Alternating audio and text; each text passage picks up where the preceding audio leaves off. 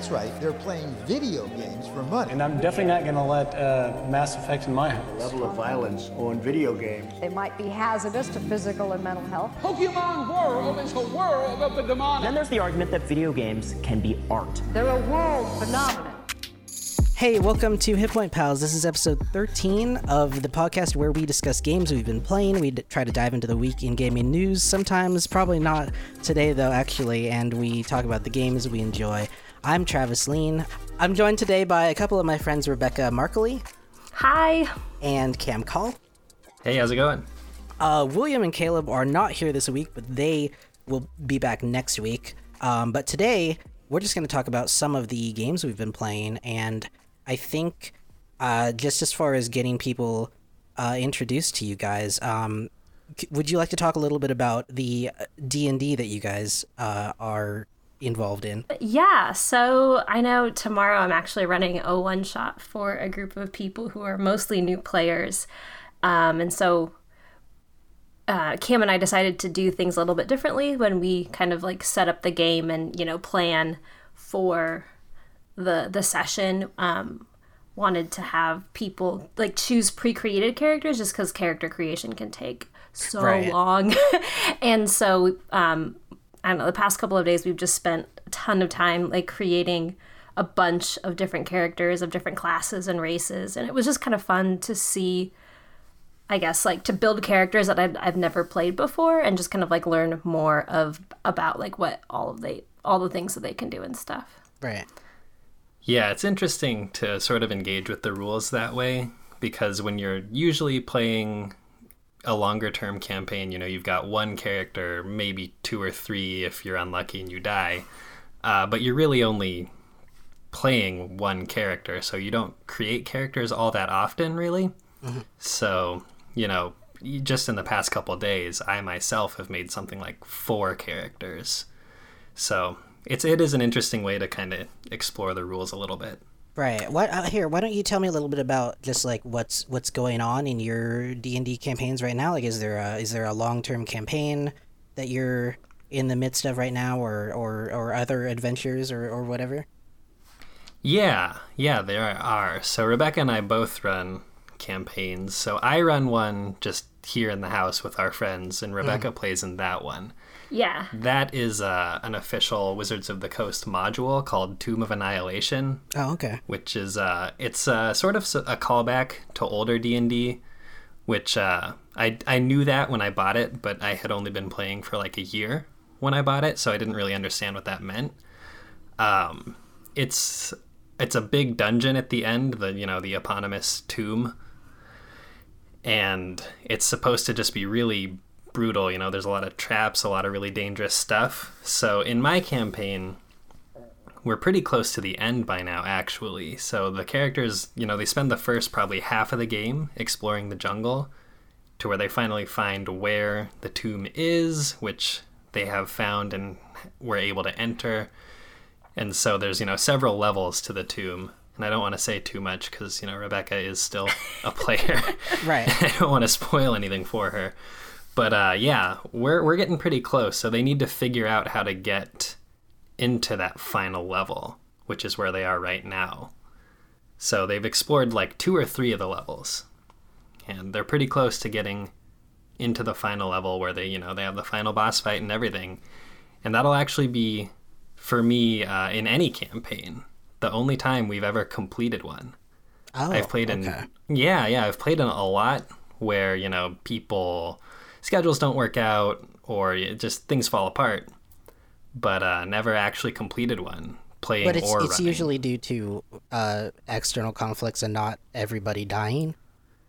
yeah, almost always because uh, I mean it's easily the most difficult part of Dungeons and Dragons or any role playing game for that matter is that you have to get you know four to eight people in the same room on the same day for up to you know like four hours Yeah. yeah and that is just so difficult like we're in the middle of a, a pretty long pause from my campaign for that reason right now mm-hmm. Yeah. And especially like hard with people's like work schedules constantly shifting and so Oh yeah. Um, yeah, you know, just I guess, real life happening around us.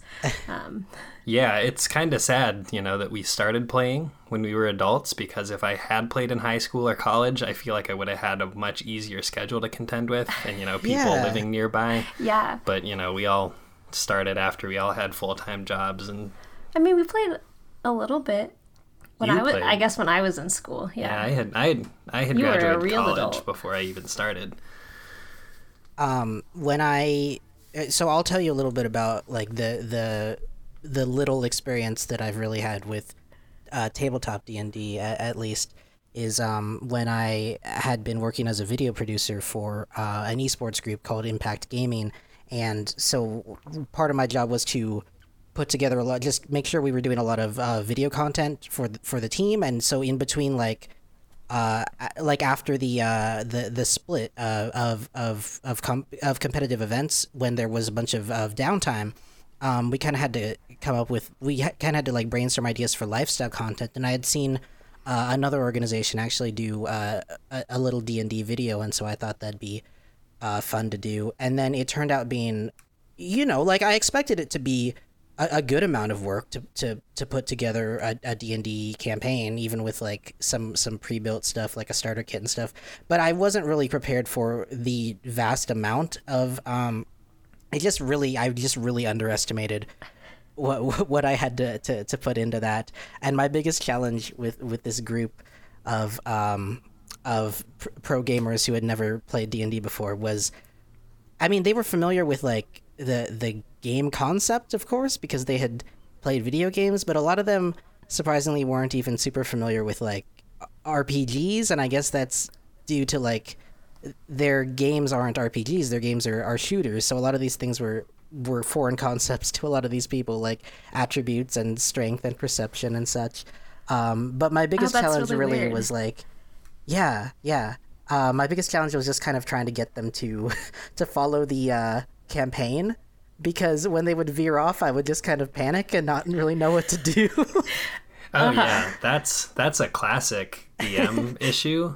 I mean, i yeah, it's especially with all new players. You know, you, the kind of the the selling point for D and D or any any kind of fantasy game like that is like you can do anything. You know, you're not limited to you know a map or just a set of options. It's literally like if you can imagine it, you can at least attempt it.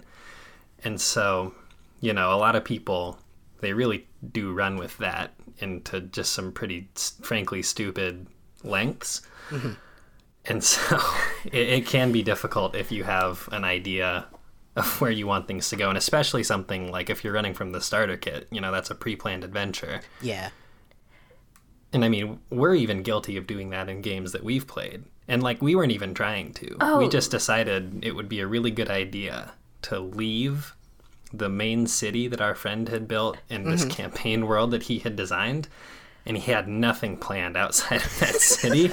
and within two sessions, we had we just decided to leave because we like, we just like you know a plan went sideways and we killed a guy. yeah. we killed a lot of people. There were like at least two people. and we like that- burned the like the the embassy. It was like on fire, Oh, and we were just like, "Oh fuck!" Yeah, yeah. like, we we were dealing with like some incursion in there, but then like a guy who was I think he was our boss. It's been a while since this happened, but he I, I'm pretty sure he was our boss. Uh, He he was collateral, and the, I don't remember why we. I don't, maybe we didn't burn the building, but we definitely let it burn. We didn't stop it from burning.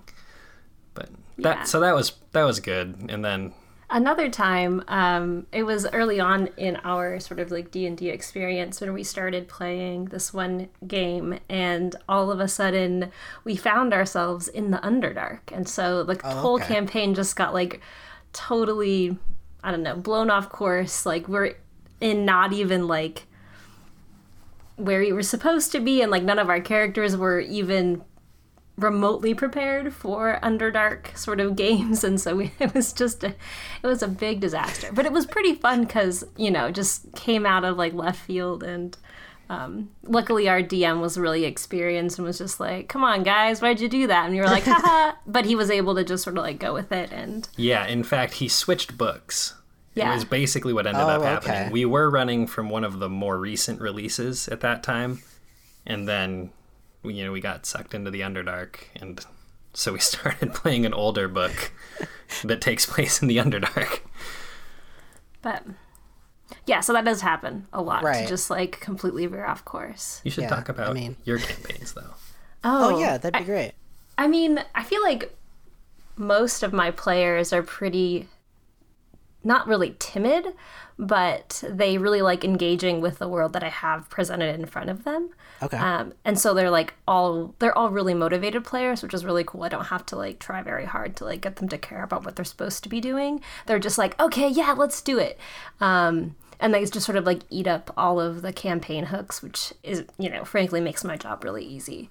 Um, but they um, sort of got ahead of themselves a little bit. Um, a little in in I'm running um, Dragon Deep Water Heist, which is a newer um, Waterdeep Dragon Heist. Waterdeep Dragon Heist.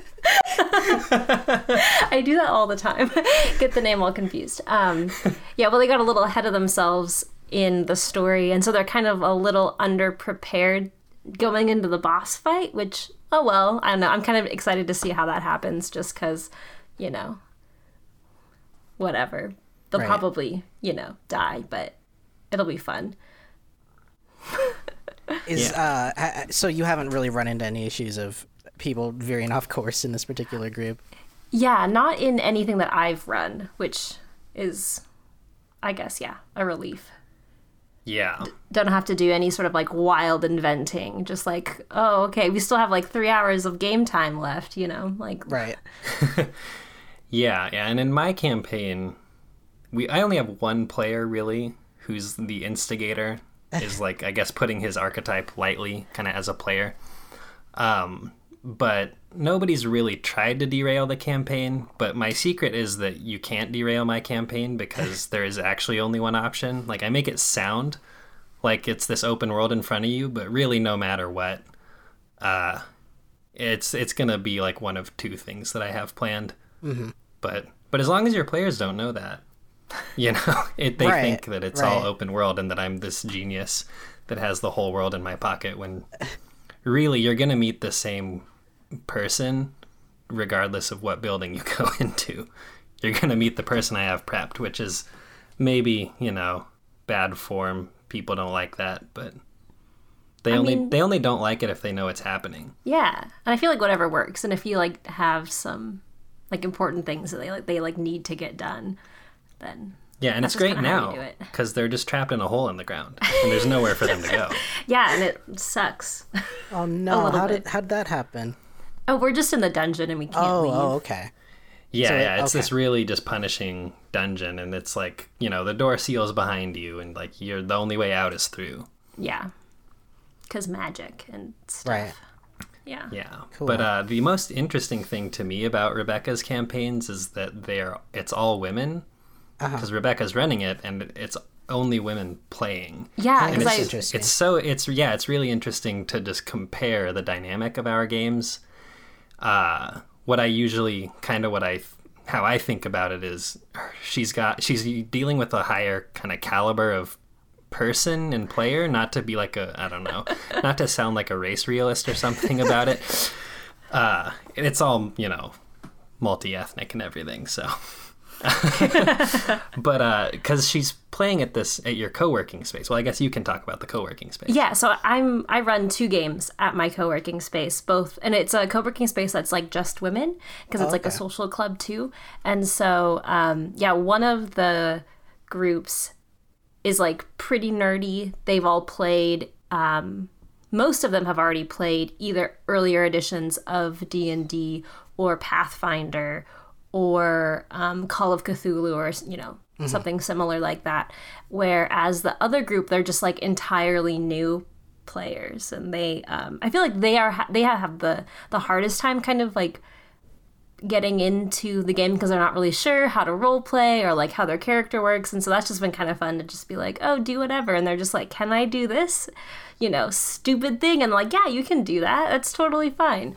Um but as far as like dynamics between you know being a player in cam's game where i am the only like woman identifying person there. And then, you know, just I guess running a game for all women. It's just kind of like funny how when I play when I guess when I'm running for the Perline, everyone's just like so kind and considerate. Like no one ever talks over each other. There's like not a lot of bickering that happens. They buy you dinner. They buy hmm. me dinner. Like I've never ever had to buy myself dinner. They're always just uh-huh. like, oh yeah, we're gonna get Thai food delivered. Rebecca, what do you want? I'm like, oh pad Thai, and they're like, great. and it's awesome. And they always bring snacks. Always. Everyone always brings a bottle of wine. We always have way too much. It's great. Um, and then just organizing and kind of getting people to remember to come and to show up on time is really easy. It's just yeah, yeah not you know plan things in advance that are going to conflict with this you know regular bi-weekly thing we have planned which you know, frustrates me to no end. Because you know i'll prepare for a session sometimes and somebody will be like oh yeah i'm out of town. I'm visiting my family. Or Right. i'm not to discourage people visiting their families of course but it's just like you know we do this every you know every other week Like you, you could at the same time you know, let us know earlier or something. Yeah, right, exactly. Uh, and even outside of the gender dynamic, going back to Rebecca's and my games and the difference between the two, it's also it's so obvious that you know Rebecca is playing with these really like smart, driven, you know, professional women that, and they are all just like really self-actualized, and they've got they just you know they've got things figured out a lot more than just you know us and our friends do. Are they making Everyone- are they making better decisions in game? I mean, I don't I don't think so. I feel like they they sort of just make decisions based on like whims, but I feel like they're more invested in their like characters. Oh, okay. So it's You more know, I of feel just like like the, the the the dynamic between all of these people. Yeah, and I feel like they are I don't know. They all like bought the player's handbook. I didn't need to have I didn't have to ask them. They all just like showed up and they were like, "Oh yeah, we we bought our player's handbook and we got our, all of our own minis and like we, Yeah. you know, Sure. and like we bought our dice. Like no one has ever has to like borrow my dice, which Right. is funny. We have one player in in Cam's game who has we play we played for like 2 years Oh now? yeah, it's it's been I think just short of two years since you know my game started. Is this So, the, this like- is a two year long campaign or just Yeah, Yeah, we, yeah, yeah, we've wow, been playing okay. Tomb of Annihilation. For yeah. We two started. years. Yeah, Tomb of Annihilation. It's been the same game, the same you know continuous thing, and you know we don't play super often. We would have been done a long time ago if we Uh-huh. played more regularly, but even so, it's like this is a thing that's been happening in our lives collectively for you know whatever it's been like 22 months or something and it's like this guy this one guy basically just still doesn't really know the rules that well doesn't have a handbook Doesn't have his own dice. yeah so it's kind of funny i mean i i gave up being upset about it while like i used to be i used to really get under my skin but uh I think I've just come to peace with the fact that like he he's not there to play D and D. He's there to just hang out and see his friends. He used to live in the same apartment complex as us, and we'd hang out a lot.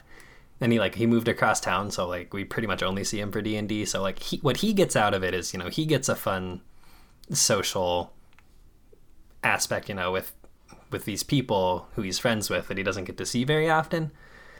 Whereas, you know, the rest of us, we still live in the same part of town for the most part, so we actually do hang out outside of D&D, and it's just like it's so hard to coordinate with this other guy that I'm just willing to give him a lot more room in that sense cuz it's like, you know, I don't want to get on his case about this sort of stuff when he's just he's really not there to play. He's there to just hang out. I think that is a one cool thing about D and D versus, I guess, video games. Um, I guess I don't know. I've never really played online with other with other players, but I really like this the whole like social gathering, like social ritual of like sitting down at a table. You all have like your scraps of paper and your miniatures and like your dice in your hand, and it's I don't know. It, it's so much more than just like playing a game. It's it's a lot more about like hanging out, and then there's like the whole like storytelling aspect, and like you never really know what's gonna happen next. Um, that that makes makes it so much, I guess, more exciting to me. What's I, I what's interesting is that um, kind of the the whole fantasy uh, and uh, number crunching and dice rolling aspect of of D and D, but also like the aspect of having real people there and and friends who gather around and play it. And the rpg like genre from d&d has of course been adopted into video games but all of the rpg video games basically are centered around a single player experience so you get really old games like Baldur's Gate that is just kind of it's D&D as a video game, but it's designed for a single person to play it and have all of the D&D stuff automated and go through with AI companions and stuff. Um, you can actually play uh, Baldur's Gate online now, but I don't know if that was there originally. Um, it's just like most of the big RPGs, you know, like like Fallout or like the Elder Scrolls series or anything basically is made around a single player experience. So I find that interesting just because it came from a tabletop game that was very much something that you had to experience with other people. And that's something I've talked about with with Will a lot is we've we we're always looking for good co-op games and it's just a, a strange aspect of the video game genre. And I think it has to do a lot with technical capabilities and web coding and stuff that there's just not really all that many options for cooperative RPG stuff and there's been projects like I th- there's this uh, weird tumultuous now project uh, Skyrim together that has it's now under fire for all this controversy. But um the inception of this project was just to mod Skyrim so that people could play it together online. And it's like that that that's the type of game that I I kind I sometimes I find myself saying like I wish there were more like cooperative RPGs that you could play with people online. Um, a really good example from the past couple years is the uh, the couple Divinity Original Sin games, which are these top-down isometric RPGs that you can you can play with one other person. Um, so so that's a little similar. Um, the the one thing that we have ha- the one game that we we really know of that we've played um, that has support for up to eight players actually is this really obscure RPG called it's a fantasy RPG called Dungeon Lords that is really broken and shitty and it- the story is pretty terrible and like the gameplay is god awful but it's also like the only 3D fantasy RPG with an online co-op element for a group of players that we've ever come across. It is a bizarre game. We've never beaten it because we would get to certain points it, we, on multiple occasions. We have tried to um, get to the we, like we've sat down and gone like, yeah, we're gonna push through this. We're gonna get past the bugs. We're we're gonna make it to the end this time. We're gonna find out what the hell happened with like Lord Elwin's daughter or whatever. Um, all these crummy characters who don't make any sense, and then we would run into separate game breaking like bugs that would prevent us from continuing and getting to the end of the game. Like Oh the- no. there was one where like it's it's dumb because the game gives you like different objectives you can do in whatever order. And then we got stuck and when we went online we, it turned out the reason we got stuck was because we did things in an order the game wasn't expecting us to be, be able to but we did. And then this lizard guy wouldn't fucking talk to us because like he didn't register that we had picked up items or something because we just did it in an order that the game didn't think we were going to. So we love and hate that game just because it, it exists and it has kind of been the bane of our existence. Um, so I just, to me, it's it's it's super interesting how uh, th- there's kind of a there's there's that disconnect between uh, video games and, and tabletop games where they're they're they share a lot of these elements, but they're very different experiences, and I haven't seen them really blend a- as much as I k- kind of imagine they might be able to. I'm trying to envision what this game looks like. So it's like a 3D like first person RPG. Yeah, it's a three it- three D third person RPG. So you've got, you've got your guy, and there's like a camera kind of like behind and and a little bit above his head, and you just run around and you click to like swing your sword, and you like right click to block, and uh, it's it's the uh, the design is is pretty weird. Like you you go into this starting city, and it's like. It, it's a lot of like game like limitations I, I think both from the time this was made which i think was like 2006 or something and also like it's it seems like it was made on a pretty low budget by like a pretty inexperienced developer too.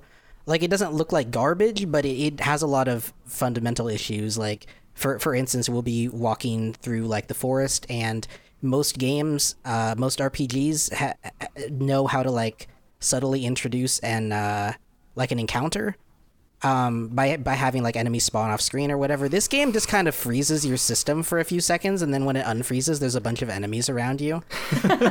so it's really Oh, it's really buggy. Uh, aside from like aside from like story breaking bugs, there's also those technical bugs, um, and somehow you can still play it. There's also like really um really overtly unfinished areas. Like the first town is pretty detailed and has all these shops and stuff. And then they talk about how how you need to get to this second town like the elf town. And you get there and it's like someone just like dumped a couple buildings on the map and called it good. But it's but it's talked about like it's talked about in in game dialogue like it's this big city but it's it's just it's not. It's like you lied. Wow. yeah um I know a couple of years ago when I was home for like Christmas break, when I was in college, my brother and I, I guess in Cam too, we Yeah. all spent like the whole like month off that we had just like playing Skyrim or Elder Scrolls. Yeah, just Um, around the same table in our own games. Yeah. Eh, But it was like, you know, many hours it was a it was like hours and hours and hours a day that we just sort of sat around the kitchen table all playing in our own games and just being like oh what are you doing right now and then you know just like tell them right like oh i'm Yeah, I forgot about that. That was fun. yeah, Yeah, it was I mean, fun I have a, a lot of uh, fond memories of, of Skyrim and the other Elder Scrolls games, and I it's it's a it's a bit crazy. I think that that game was released like back in 2012 and doesn't feel like that long ago.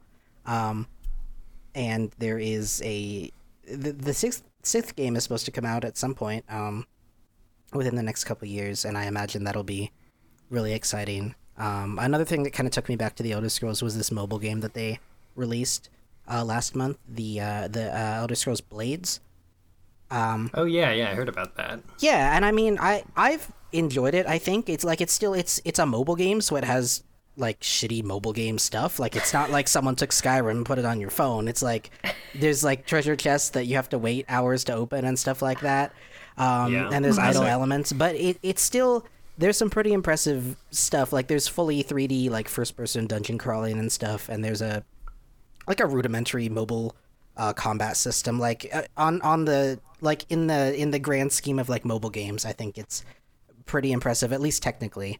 And it does have that like uh it, it does have that whole like elder scrolls vibe. Like it's very clearly an elder scrolls game. It's not like a shitty mobile game that they slapped their like seal on. It's like this is actually it feels like an elder scrolls game. So that's that's really neat. It's like just one small thing i guess is like y- you hear the elder scrolls theme and it's like a new arrangement and all but it's like wow like here it is it's an elder scrolls game it's on my phone like it's not Huh. a it's not a full entry but it's it's something it's cool it's a it's Yeah. the first elder scrolls thing that has been around uh in a in a while unless you count every single skyrim port but i, I don't Yeah, yeah, Yeah. I mean, do people actually play that MMO that they made?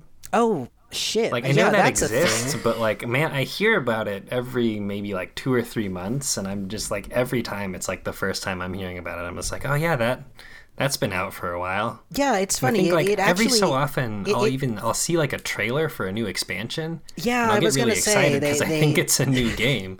Right, they keep coming not. out with with content. It's still it's regularly updated. There's a, a pretty big player base, I believe, still.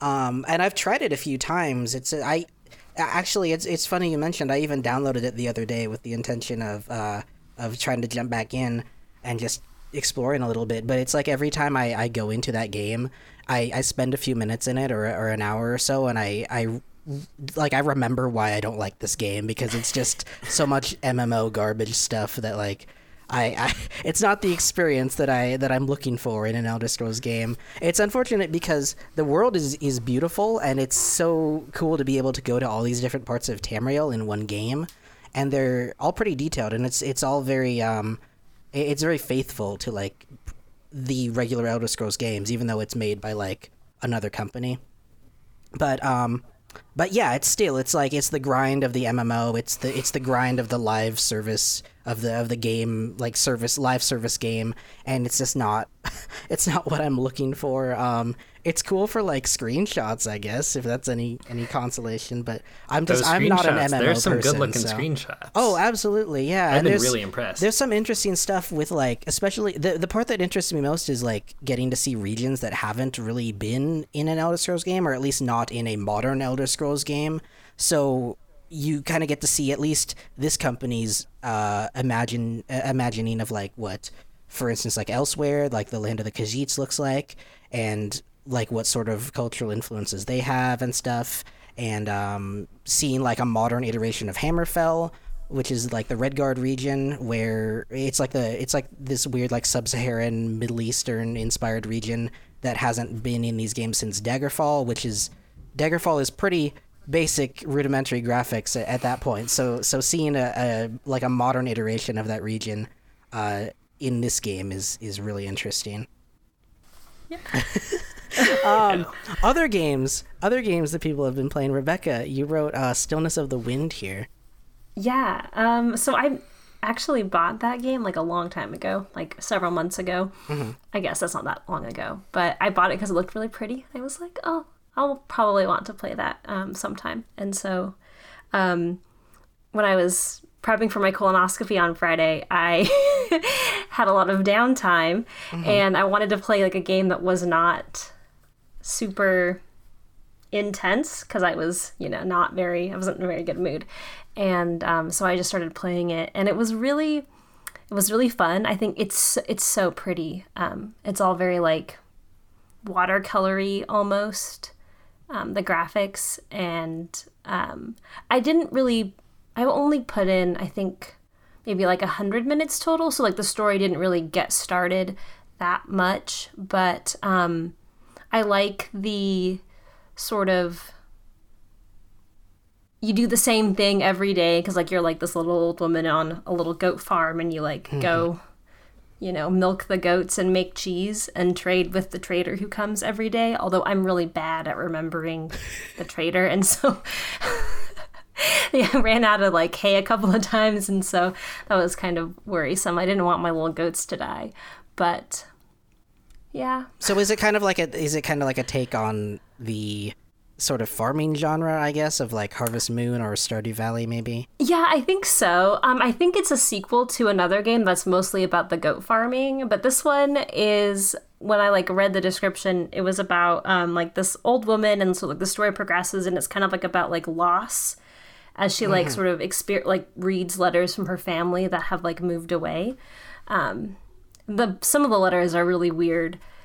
I well, I was gonna mention that the the other game, I I think it was called Where the Goats Are or Where the Goats Were or something. because like that, I, yeah. I played it a while back because it was available for free, and Mm-hmm. it was like a it was a nice like sub two hours I think experience of just it sounds like it sounds very similar to what you're describing though, where you're an old woman and you have a farm and you have goats. And it's very pretty. Um, Yeah. so I guess I'd be interested to know what's what's different, or if it's like a retread, what what sort of additions there are that, that make this its own game. Because Um, even like have- the the trader is even in that game too. So like I, I Uh-huh. almost thought you were describing this other game. Yeah, I mean, I, I don't know. I feel like I, I guess I'd have to go maybe like read more about like the the game that came before it. But this one, I feel like everyone's like, oh yeah, it talks about like loss and suffering and death, and it's like, oh, okay, great. Um, it sort of reminds me of like a still life almost, like some of like the art in like the um in the game, and you know, just I thought that was an interesting kind of inspiration. I have no idea if that's actually true, but it just reminded me of like, you know, classical paintings. But yeah, I mean the the other game, the the where the goats are. I think it, I I know it's what I remember. It was just kind of a uh, it, it was just kind of framed on on your farm. Um, and th- so there wasn't any like camera motion or anything. So I, I can see how that you could compare that definitely to a, a, a still life where you're just you you've got a certain thing in your frame and that's what you have to uh, look at. This there is a little bit of camera movement. Like you can sort of like click and like she walks very very slowly over to the point where you've clicked and then uh-huh. the camera will kind of like travel a little bit with you but it's still sort of like limited to this like very specific space and it's sort of almost like you get to like zoom in on like different parts but the perspective doesn't really change that much. Right. And like you can't go see like the other side of the building. It's all just like very two dimensional. Um, there's a there, there's a lot of games I feel like that share this this look, and I, I don't know if other people call it this. I kind of call it the the Unity look because it's this Unity engine that's free and open source, and people make a lot of similar looking games in it that mm-hmm. are all very pretty, and they have this kind of flat minimalistic graphic style. It, instead of going photoreal like a AAA mm-hmm. game, it just goes very very stylized and, and simple and pretty.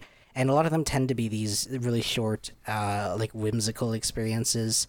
There's like I, I, there's mobile games that look that look and play like this, and there's a uh, PC like platform and PC games that, that look and play like this, and uh, I, I find them very very enjoyable. Um, especially it's it's a it's also a, a good break from like a AAA game that wants you to play it for like sixty hours, which is a bit absurd, I think, in most cases. Um, And there's a I don't know if you've ever seen it, but there's a nice Twitter account that I that I follow that I like. I, I believe it's called Wholesome Games, and they just kind of tweet a, a just an endless stream of games that are in this vein, and I've seen I, I've played some really good games off of their recommendations.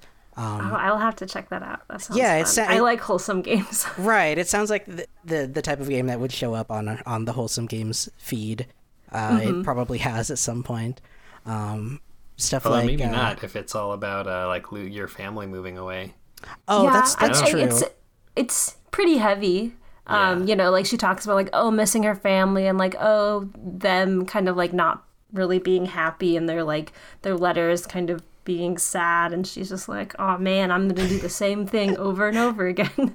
um, So so yeah, I so, don't know. So if it's a it's a if it's like a, a constant stream of of um of stuff that is kind of a bummer, like where where do you find the the value in this game?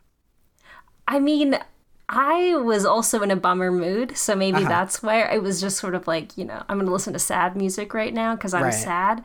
Um, but I, I guess I'm kind of excited to finish it and then maybe probably go back and replay it when I'm not like starving Mm-hmm. and um, on like super laxatives or anything like that. Um, Right. Still, so And stillness can of the wind, right?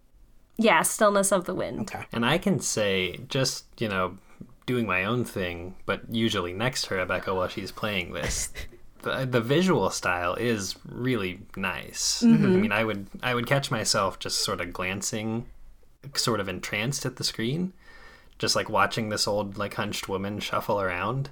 Walking so slowly. Yeah, Oh yeah, my gosh. and I could like.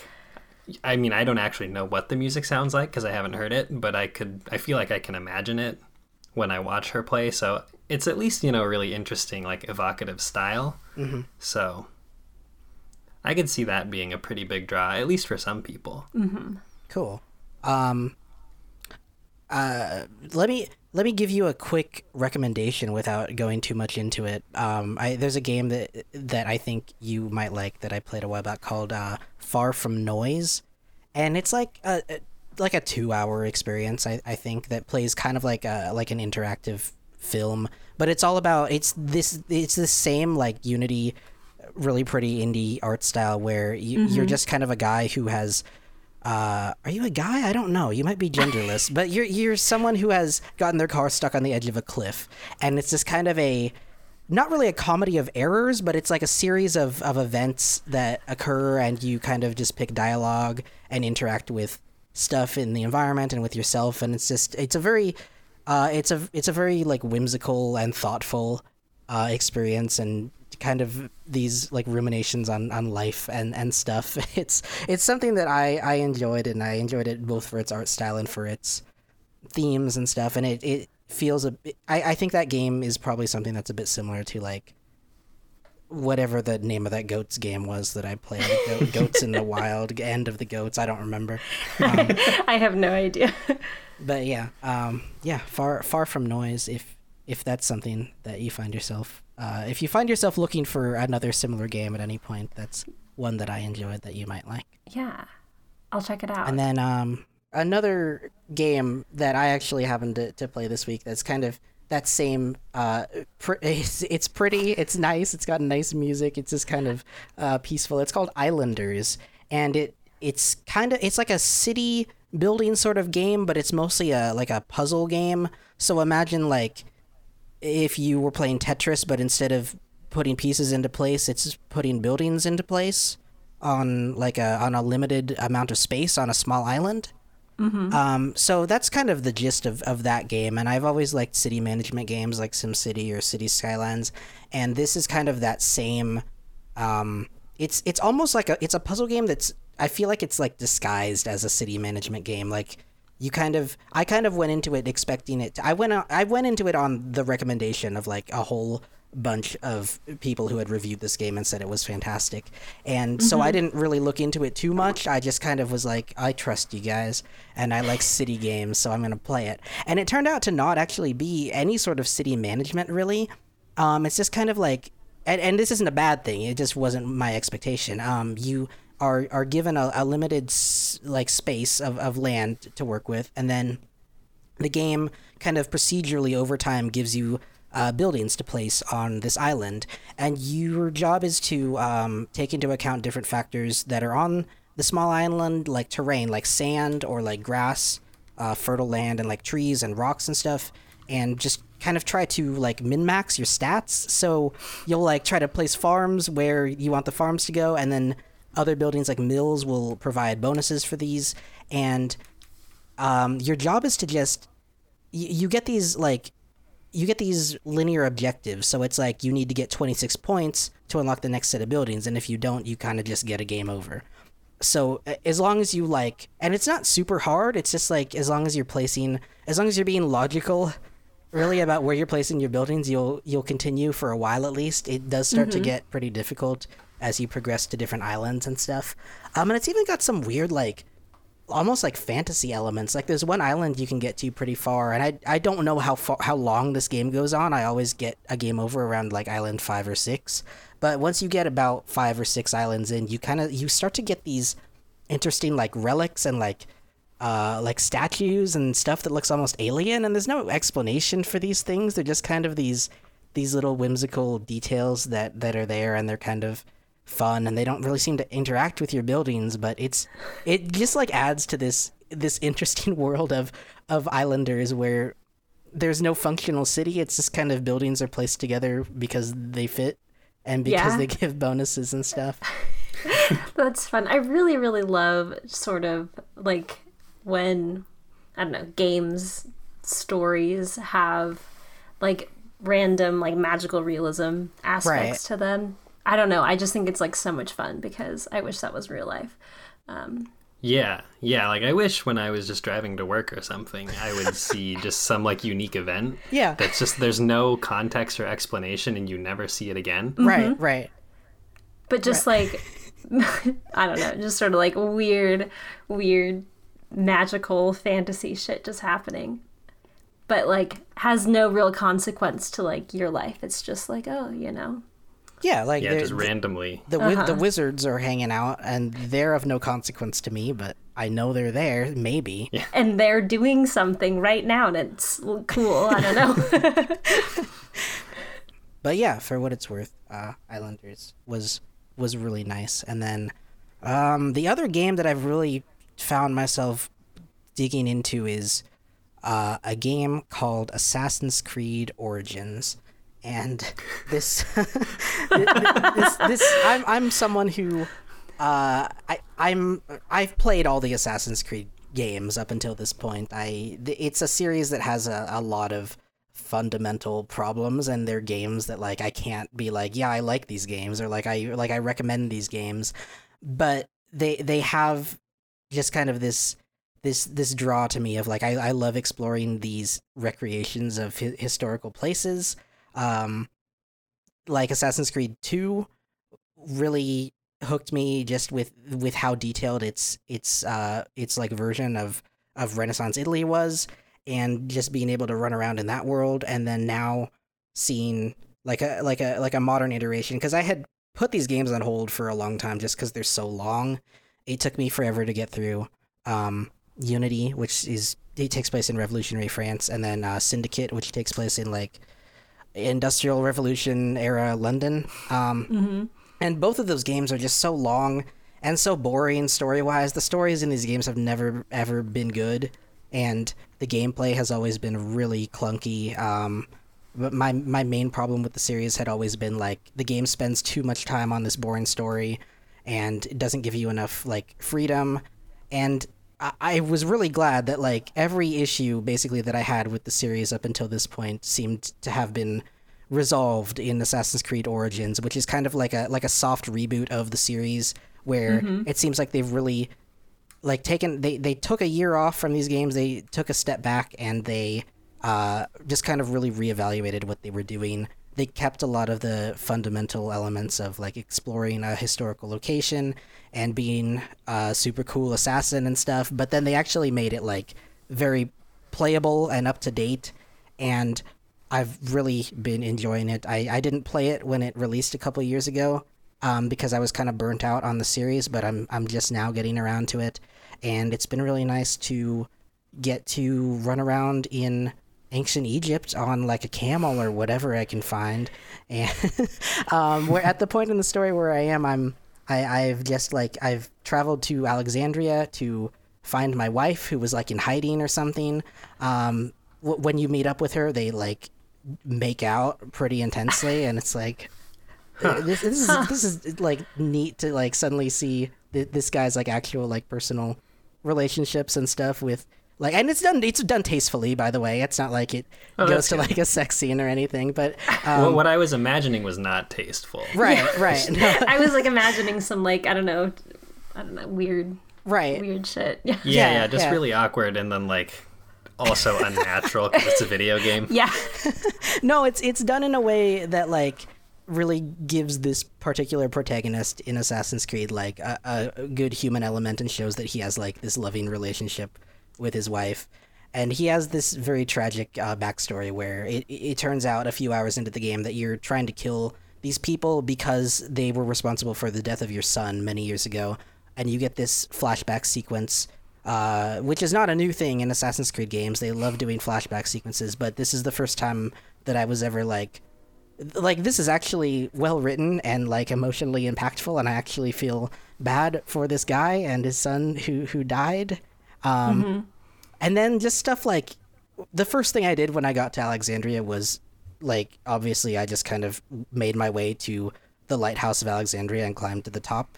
As, as you do, um, Yeah, Yeah. And the highest I mean, building. Right. That's like that that thing's gone. That thing's sunk a while back, but it's cool to, to, to see it here. I mean, I know it's a video game, but the they, they've always been Ubisoft for for all the flaws that Assassin's Creed has had, they they've always done a very good job of research and trying to recreate these historical locations as faithfully as possible to the point where um, there was like a secret room a few years back. This was just a funny news story that was like discovered in the Pyramid of Giza.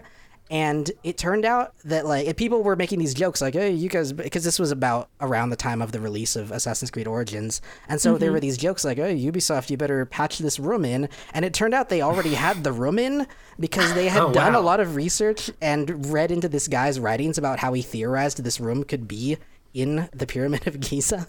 Oh my wow. gosh. So that's it just kind like of- yeah. It was like a historian. And it, right right Wow. That's kind of just one example i can think of of the level of detail that really goes into these games and and kind of why i enjoy hanging out in them especially these new ones i i feel like are a lot more uh playable than the older ones that were pretty clunky um I, I know the the one that's that people are playing right now is the the second one in the new series Odyssey, which takes place in ancient Greece, and they just launched a um uh, a series of DLC about Atlantis. So this this series, uh, it's very grounded in history, but it also likes to to sometimes embrace these wacky sci-fi elements like Atlantis, and so I'm I'm pretty excited eventually to get to that point. They're very long games, so I'll, I'll be spending some more time in Assassin's Creed Origins. But luckily, I'll, I'll I'll not be begrudgingly going through it like I did some of the other games. I've I've really mm-hmm. been enjoying going through Assassin's Creed Origins and not having to do a bunch of repetitive like fetch quests. All of the side quests are very uniquely written and they're all very interesting. Um, I guess here's just one quick example: is this lady uh, was like screaming, and I talked to her, and she was like, "My husband, he's like, he he went across the lake on a boat last night and never came back." And I was like, "Okay, I'll go find your husband. I should just mention, I guess, your character Bayek is uh, this. He he's like a member of this sort of like. I, not 100% on the lore, but it was some sort of like like military police sort of force that was there to like protect the pharaoh and stuff. But now the pharaoh's bad, and so he's off doing his own thing. But people still re- recognize him as this member of this force. Anyway, so people ask you for help and stuff. And so I go across the lake and I find this guy who's like really drunk and he's on an island and he's surrounded by alligators. So after I clear out the alligators and I, I take him back across the boat, to, to, uh, across the lake on the boat to to his to his wife. Um, like right as we're disembarking, he in his like drunkenness tells me that like this lady got him really drunk and like in like a Vegas style wedding got him married to her. Um, and so a- as we were like trying to get him reunited with his who claimed to be his wife, I guess, um, he he started asking me to like protect protect him from this lady because she was crazy, and it turned out she actually was crazy because she sent these guys to come kill us both, and so I had to protect him. So it was just little things like that, Wow. like these side quests that like you think you're gonna just divert for a few minutes and get a reward, and it turns out to go on for a lot longer and be more in depth than you had uh, any indication of when you first went into it. Yeah. Wow. Yeah, that's that's interesting to hear because I really only played the first Assassin's Creed game, mm-hmm. and I want I want to say I was like thirteen or fourteen when I was playing it, Yeah, yeah. And uh, I think that's the only reason I played it for as long as I did because my main recollection is just doing the same side quest over and over, and Yeah. I, I would 100%. I would have lost my mind for something as interesting as what you're saying happened in this game. I mean, like I never finished it just because I was like, I can't hide behind a hanging plant and listen to these guys talk another time. Uh, and, and another thing you said, you were talking about flashbacks. Right. Because what I remember is, I mean, the entire game is a flashback, right? You like Yeah. you upload your mind into like the Wayback Machine, and you get to, you know, be in like in the Near East during the Crusades. Right. Um, th- this game Is that actually is that still going on? Yeah, it's it's still part of the lore of Assassin's Creed is that you're uh, a modern day person who is visiting the memories of your ancestors. Um, but this game really sidelines that element because a lot of people found that element obnoxious. Yeah, I know I did. Yeah, so like Origins, because I think for the majority of people, I think it doesn't bother me as much as most people, but I think for the majority of people, they play Assassin's Creed because they want to be a cool assassin and hang out in Yeah, this exactly. ancient time, right? And they don't like. So it's like if you if you have to sit through like a, a thirty minute sequence where you're this dude in the modern day in a lab or whatever, it's like what like why the why the fuck am I doing this? Um, and so yeah, I in- mean, if your choice is to be, you know, this guy with like this cool white robe and like a spring-loaded knife on your wrist, or like some guy in a white hoodie, right.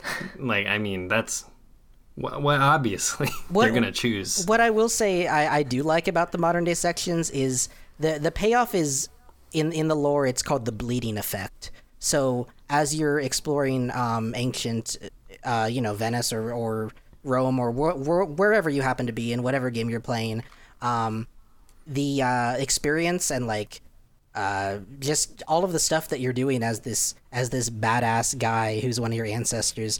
Um, the implication is that their kind of physical properties and abilities and stuff start start to bleed into the uh, the the guy in the modern world who is visiting these people. So you get this what what I think is is a pretty cool uh, story that it's stretched out way too long, but th- you get this story with Desmond, who's the modern day protagonist in the first games, where over the course of four or five games, he becomes this like master assassin in in real life, and you get some pretty neat or some pretty interesting modern day sequences where like you're going around in like an Abstergo lab and you have like the same assassin powers you have uh, or that your ancestors would have had in the past. Um, and that's really the only reason that, that I that I think the uh, modern day parts are all right. But I really like what Assassin's Creed Origin does, where it just kind of drops you into ancient Egypt, and you uh, you play as as Bayek, I think, for like five or six hours before you get to like a good point in the story where it kind of reveals that you're this lady who's like an archaeologist and kind of has her own portable animus and went in as Bayek for a little bit. I'm not really sure what her story is. Um, her name's Layla, and you spend barely any time as as Layla. Like, if you want to spend time as Layla, you have to like want to and like explore her little cave and and read her notes and codex and stuff, but you don't have to. So like you'll have a quick conversation in there with like your this uh bodiless voice on a radio just kind of updating your status about what you've been doing as Bayek in ancient Egypt, and then you'll just go right back in. So it's very unobtrusive, but it still maintains that Assassin's Creed lore of using the Animus to revisit memories from the past. Um, it's just it it really feels like a, a reboot of the series, and in a very positive way that I have have been enjoying. Let's. I'm just gonna try to move on here. Um, Cam, I how do I introduce this topic? So I've been kind of devising some content for a blog that I'm that I'm gonna start here, hopefully really soon. Uh, just generally about Dungeons and Dragons, but I started researching these things that had to do with uh, in the I think it started in the early '80s. This thing called the Satanic Panic that a lot of I mean anybody who played D and D in those days will tell you all about it. Um, but you know, it just it was a big moral panic because there was concurrently a moral panic about Satanism just in general in the United States, and that's a that's a really interesting story even by itself because people were like basically either having these psychotic episodes or uh, were just lying about being abducted and like you know used in rituals by these satanic cults that never never existed. Okay. Uh, but that's a that's a tangent. That's been covered in other podcasts. That's actually how I found out about it. Uh, but anyway, so at the same time, Dungeons and Dragons is getting popular, uh, and then there was a string of uh, suicides and like murders, and this is really violent and kind of horrible things that had happened. That uh, for you know whatever reason, it got picked up that you know these kids were playing Dungeons and Dragons Right. and so that was it was basically their parents i think it was this one woman as far as i can tell i'm still working on kind of the way i'm going to approach this story but as far as i can tell there was one woman who just could not accept that her son had i'm not really sure. I'm i don't know if anyone has diagnosed him or anything but uh, it kind of sounded like he had schizophrenia or something but a severe mental illness in any case. And he uh i think he committed suicide. And his mom latched on to the fact that like he he did that because he couldn't distinguish the line between the game between dungeons and dragons and real life because his character had just died or something Right. So that was a conclusion that his mom drew. correct and she was this ascendant star in the new religious right Oh, okay. which was you know at that time was this new just juggernaut in American politics. And so she I I think like started a consulting company. I'm not sure the logistics of how this happened, but she went around to police departments and to like local newspapers and everything telling them about, you know, how dangerous this game is right. and how you know it's going to make your kids violent and they're going to you know they're going to lose the ability to distinguish between their real life and their game and their character uh, and i think th- as far as i can tell it's her and this like really hacky uh, psychiatrist that kind of got together and i assume just made a ton of money off of all this stuff uh, and it's interesting because that psychiatrist, he got his medical license revoked for I'm not exactly sure what, but I think it was like sexual misconduct stuff. It's it's all about it's a crazy story. Like the more I look into it, the just the wilder it gets. But anyways, that's all to say that in the 80s, this uh, this woman wrote a book called Monsters and Mazes, which is a you know thinly disguised Dungeons and Dragons. Right, the kids in the book and this movie play monsters and mazes, or mazes and monsters, I think. Oh, okay. And so she writes this novel, which gets adapted into like a made for TV movie that stars Tom Hanks before he was famous. which, I mean, I think that's so interesting to me because Tom Hanks, by the time I come around, by which I mean the time I'm born, Right. he's such a household name and he's like such a huge celebrity that it's so weird looking back on it because you don't even see him in the movie until like maybe 10 or 15 minutes in which is like you know he today, if this movie were made, he'd be the selling point, right? He'd be Right. on screen from like boom immediately.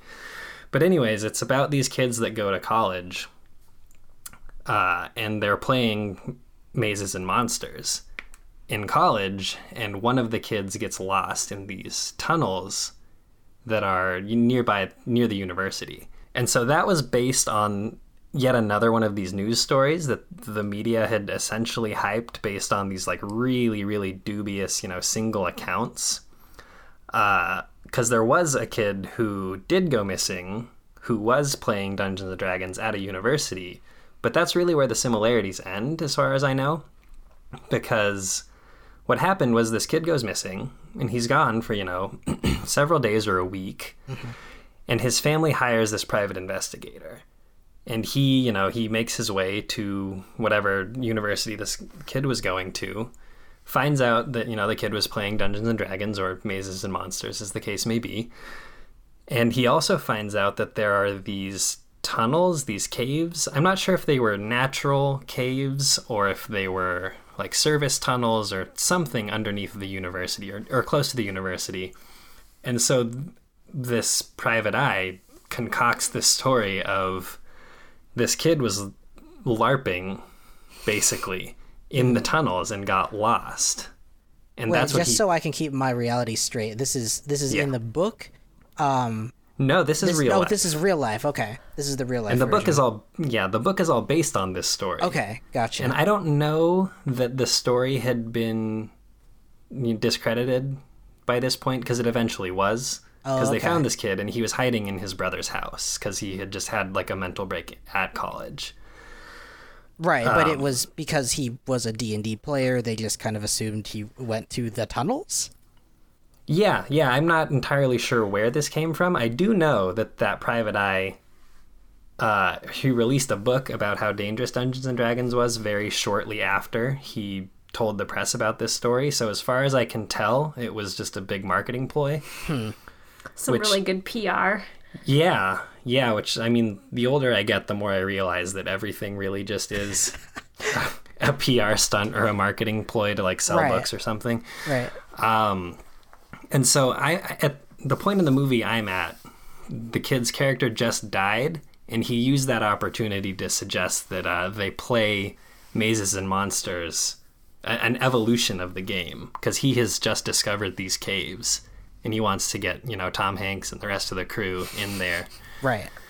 And so the, I, I'm maybe like 40 minutes into the movie right now. But it's all this really weird interconnected story in the 80s. And I, I kind of find myself returning to this idea of like, there wasn't the internet back then. And if there had been, you know, some savvy person on. I was going to say Twitter, but I, there's not savvy people on Twitter. Uh, On so- but somebody yeah yeah maybe maybe reddit um they would have you know put these things together and been like you know these people are lying. You know don't don't trust these people. But i think just the novelty of all of it you know dungeons and dragons had not even been around 10 years i think by then. You know people hadn't kind of understood the religious right for what it was at that point. Uh people weren't so cynical and just they know that everything is for ads now. And it's just it seems so far fetched that nothing like this could happen today, which I mean I'm sure it, it could. But I, I just the mass communication and the role of the media in all of this I find really interesting. So that's hopefully something I can cover when I get around to writing, you know, these this series of pieces about it. But Right. yeah, It that's makes me- that's an it makes me think of, like, that Twin Peaks, where it takes place in, in an era that is, is is so different, and communication is so different, and people's mindsets are as well. Yeah, like if one person had an iPhone, or I guess if two people had Right. iPhones, would, like all of the there would be nothing. You just like call or Snapchat your friend or something. You'd solve the mystery. Uh, it's funny that you mentioned that. This is a complete tangent, but uh, I mean it has to do with RPGs. So this this podcast, The Adventure Zone, that like the McElroy brothers do, where they play this game called Monster of the Week that's based on kind of those old um, sci-fi shows or like you know Oh, yeah. Supernatural and Buffy. Uh, and in fact, like Griffin McElroy, who's running the game, actually he sets it in this place in West Virginia that's near a radio telescope, and you're not allowed to have. There's like really bad cell coverage and not really much radio or TV or anything there, and he says it's it's specifically so you can't just call people Oh, okay. because that would totally deflate the game. it's like because you know you've got it's got to be dramatic when the players separate, and you know we're gonna go, you know, investigate, you know, old man Jim's bar on the west side of town, but you've got to go, you know, up the mountain to look at this crime scene, and we it's time is of the essence, so we have to do it separately. And it's like if you could just be on Facetime that whole time, right. It like it wouldn't be it, would be so meaningless that you Yeah. that you separated it at all Right. It's like how in Game of Thrones there are so many issues that could have just been solved if someone could have just picked up the phone or even like thought to maybe send a really fast raven or something.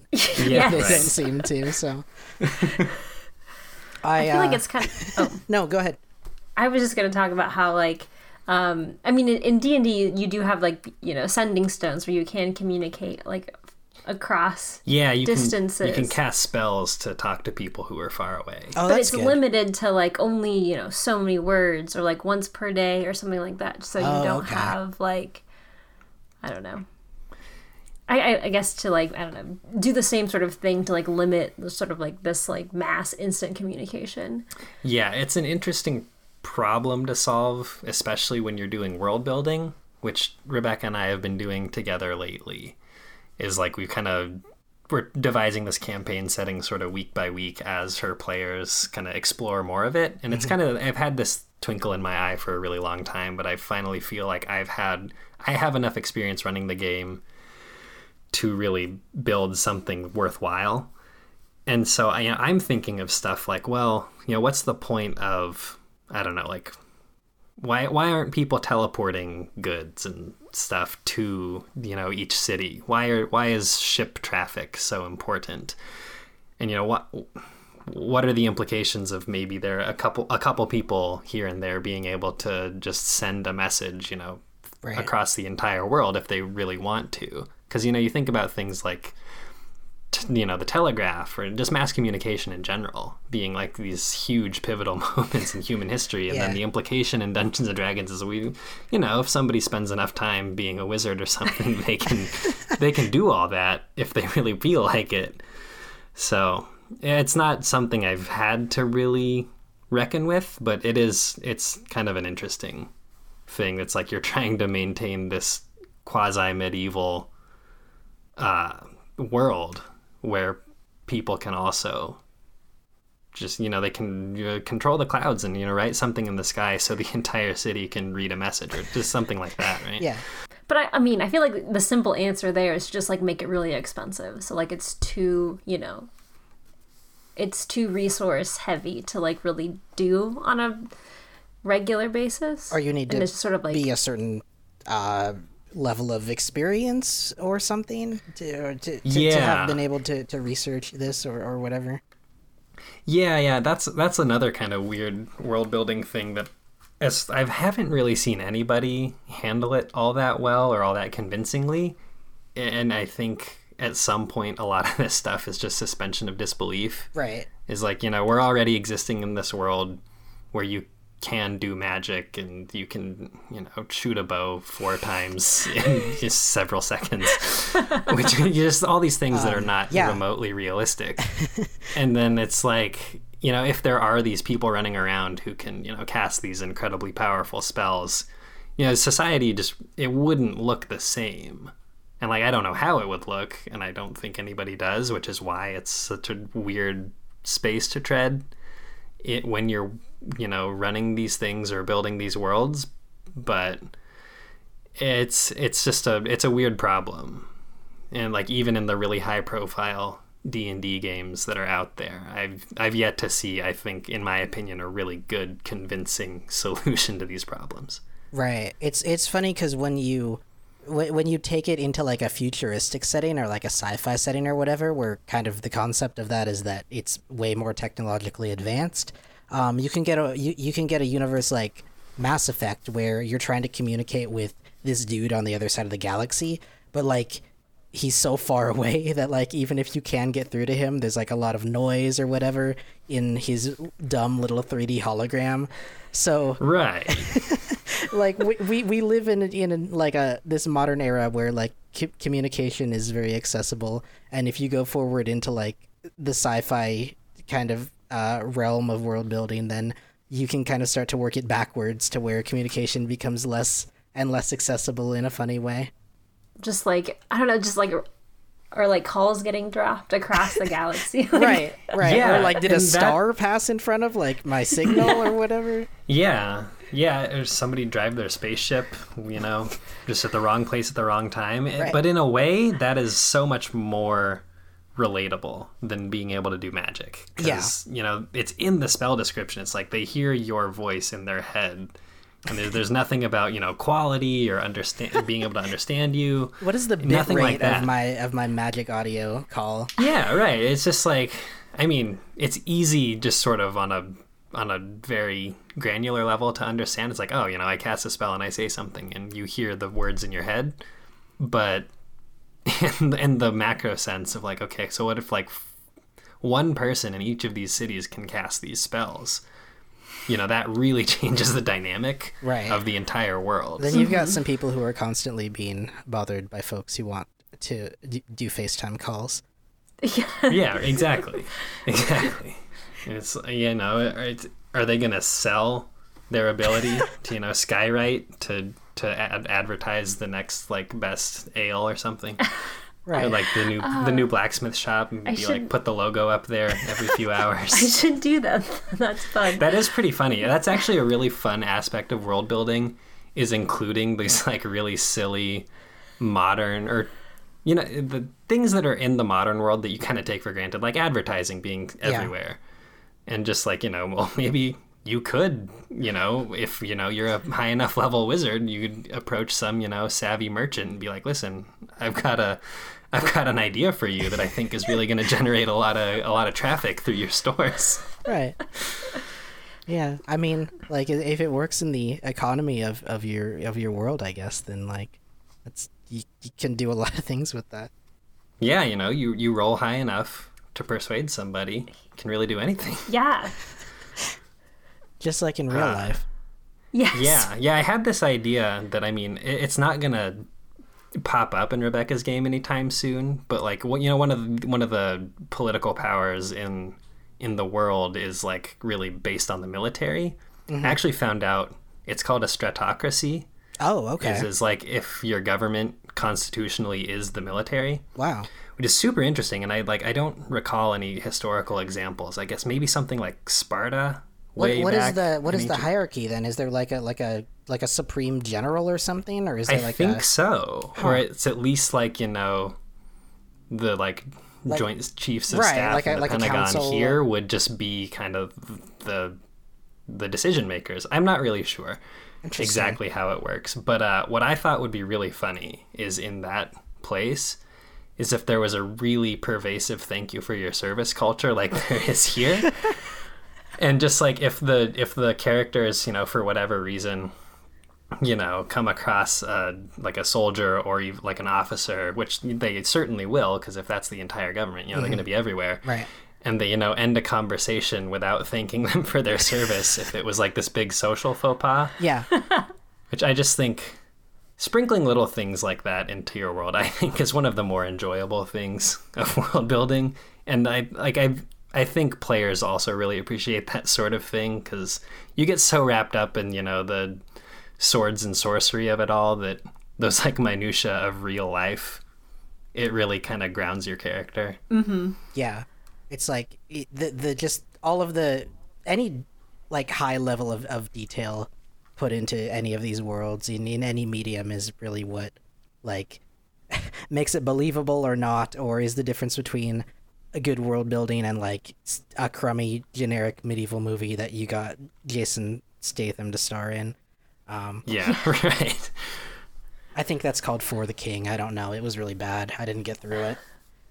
oh yeah i forgot about that Yeah, Oh, I played it's a very game forgettable. called For the King. There is a that game reminds called me. We don't have to talk King. about it now, but if I'm ever if I ever appear on the podcast again, I actually spent a lot of time playing that. That's game. like a that's like a board game ish, right? Kinda. It's like a hex crawl, Okay. and you've got your little 3D people that you. It's all turn-based combat. Yeah. Yeah. And It's it's reminiscent of a tabletop game. I mean, there are actually like dice rolls that happen. Oh, okay. I mean, it's all electronic. You know, it just tells you it's rolling dice, and it shows you a number. You know, from zero to a hundred. Right. But Yeah, that's another one of those games that's like in my endless backlog of games that look really good. Yeah. But I Well, I still have it. Quite around So if to you get yet, it, so.